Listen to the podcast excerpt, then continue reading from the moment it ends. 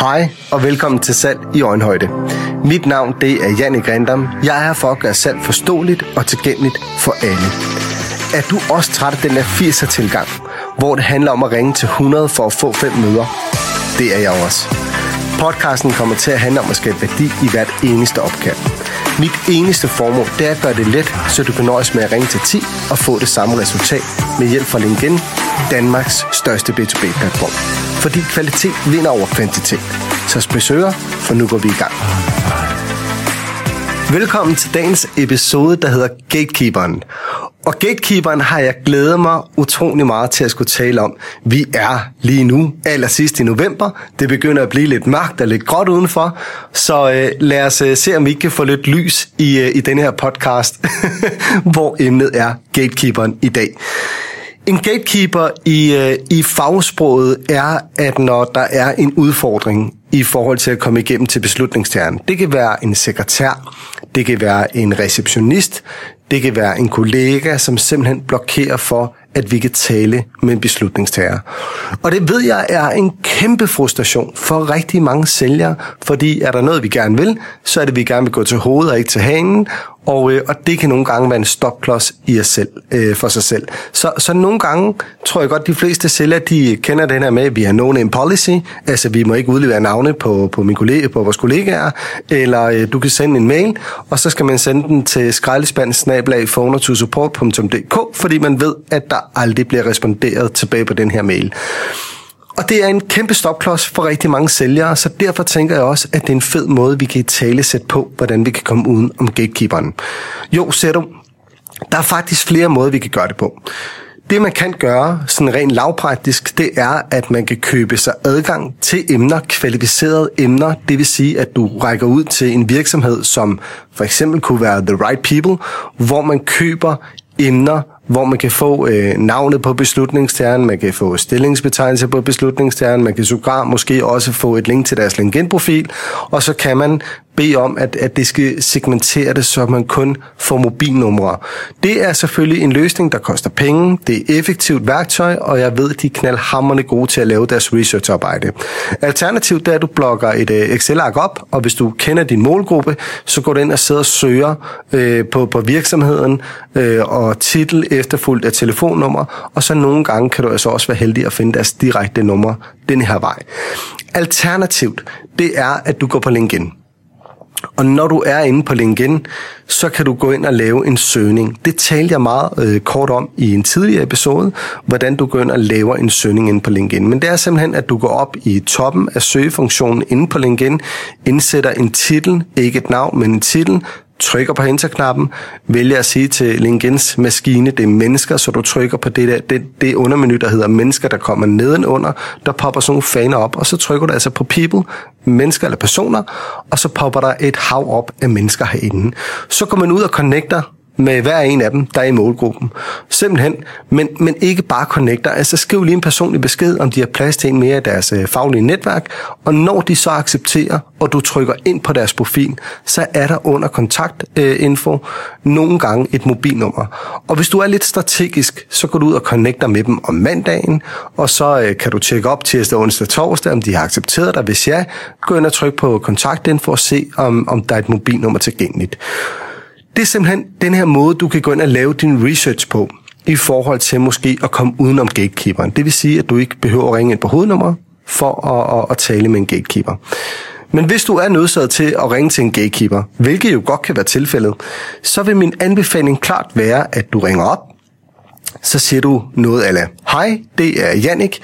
Må jeg ikke låne Paul Erik, eller Kim, eller hvem det nu end er?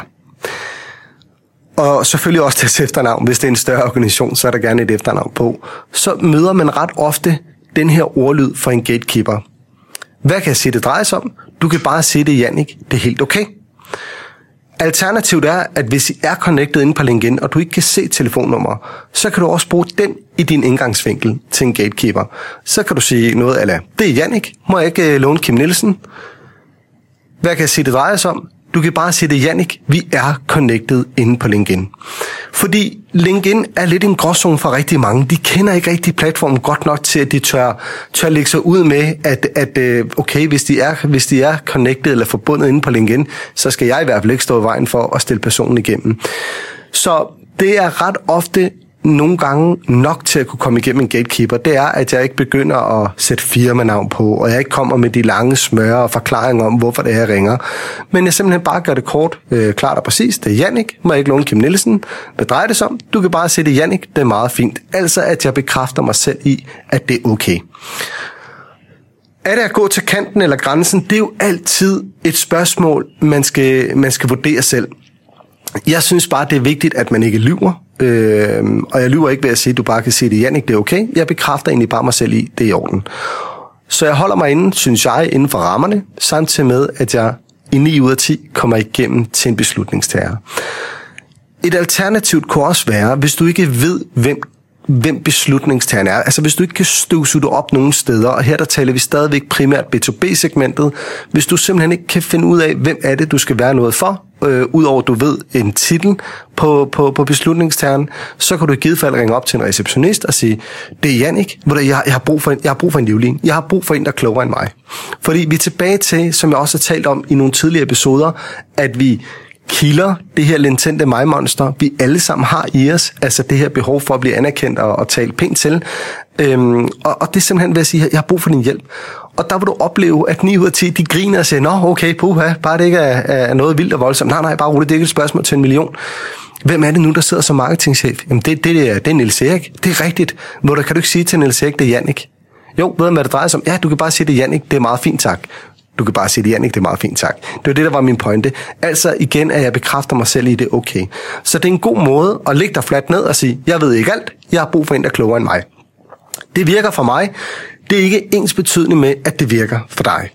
Man skal finde sig selv i det her. Altså, det er også en af grundene til, at jeg ikke selv er tilhænger af manuskrifter, fordi jeg mener, at når man skal sige noget, så skal det komme, så skal ordlyden være ens egen. Så det her, det skal du måske til, mere tage som noget inspiration til, hvad jeg synes, der er vigtigt, øhm, til noget, der virker for mig, og øh, som du måske også har erfaret fra nogle af de tidligere afsnit, så har jeg rigtig meget fokus på mennesket, på relationen og ikke produktet. Og det er lidt det samme her, jeg gerne vil have, at du tænker ind, når du snakker omkring det her med at komme igen til en gatekeeper. Så hvis vi skal lave en opsummering af denne her episode, jamen så er et, det første alternativ, det er, inden du ringer nogen op, prøv at se, om du kan finde nummeret et andet sted fra. Google er et rigtig godt værktøj. Øh, LinkedIn er en rigtig god måde at skabe relationer på, connecte med dem derinde, spørg om de har plads til en med i deres faglige netværk, med venlig hilsen, indsæt dit navn, ikke mere formelt end det. Når de accepterer, kan du nogle gange se under kontaktoplysningerne på deres profil, deres telefonnummer, at den her vej kan du skrive det ind i dit CRM, i dit Excel-ark, så du har dataen på, på personen. Det er nok den bedste vej at gå. Og kan det her ikke lade sig gøre, jamen så er det, som jeg, som jeg sagde lidt tidligere, så er det simpelthen at ringe op, lægge dig fladt ned og sige, jeg har brug for en, der er klogere end mig, og så husk altid det her med, øh, at, at, øh, at du ikke skal sælge til en gatekeeper. Så lad være at begynde at komme med de lange forklaringer om, at grunden til, at jeg ringer, er fordi vi er XYZ. Du bliver bare afvist. Altså så, så, så kode ned og sige, det er Jannik, må jeg låne XYZ? Hvad drejer det sig om? Du kan bare sige det, Jannik. Det er meget fint, tak. Jeg glæder mig vildt meget til at høre, hvordan øh, det har været for dig. Altså, hvis du ikke har prøvet det før, øh, og, og, og tage den her tilgang til dig, så giv mig endelig noget feedback på, hvordan det er gået i din salgskald. Og det kan du gøre ved at connecte med mig på LinkedIn, og så simpelthen skriv, hvordan det er gået. Jeg vil gerne have lov at sige, sige tak, og så håber jeg, at du nyder øh, de sidste par dage her i november måned. Vi ses. Tak fordi du lyttede med i dagens episode af Salg i Øjenhøjde. Hvis du føler, du fik noget med dig, noget du kan bruge i dit salgsarbejde, så smid en anmeldelse eller del podcasten med dine kollegaer. Husk, salg er ikke en kamp, det er en samtale, og så skal vi gøre det godt. En samtale ad gangen. Vi ses på salgstavlen.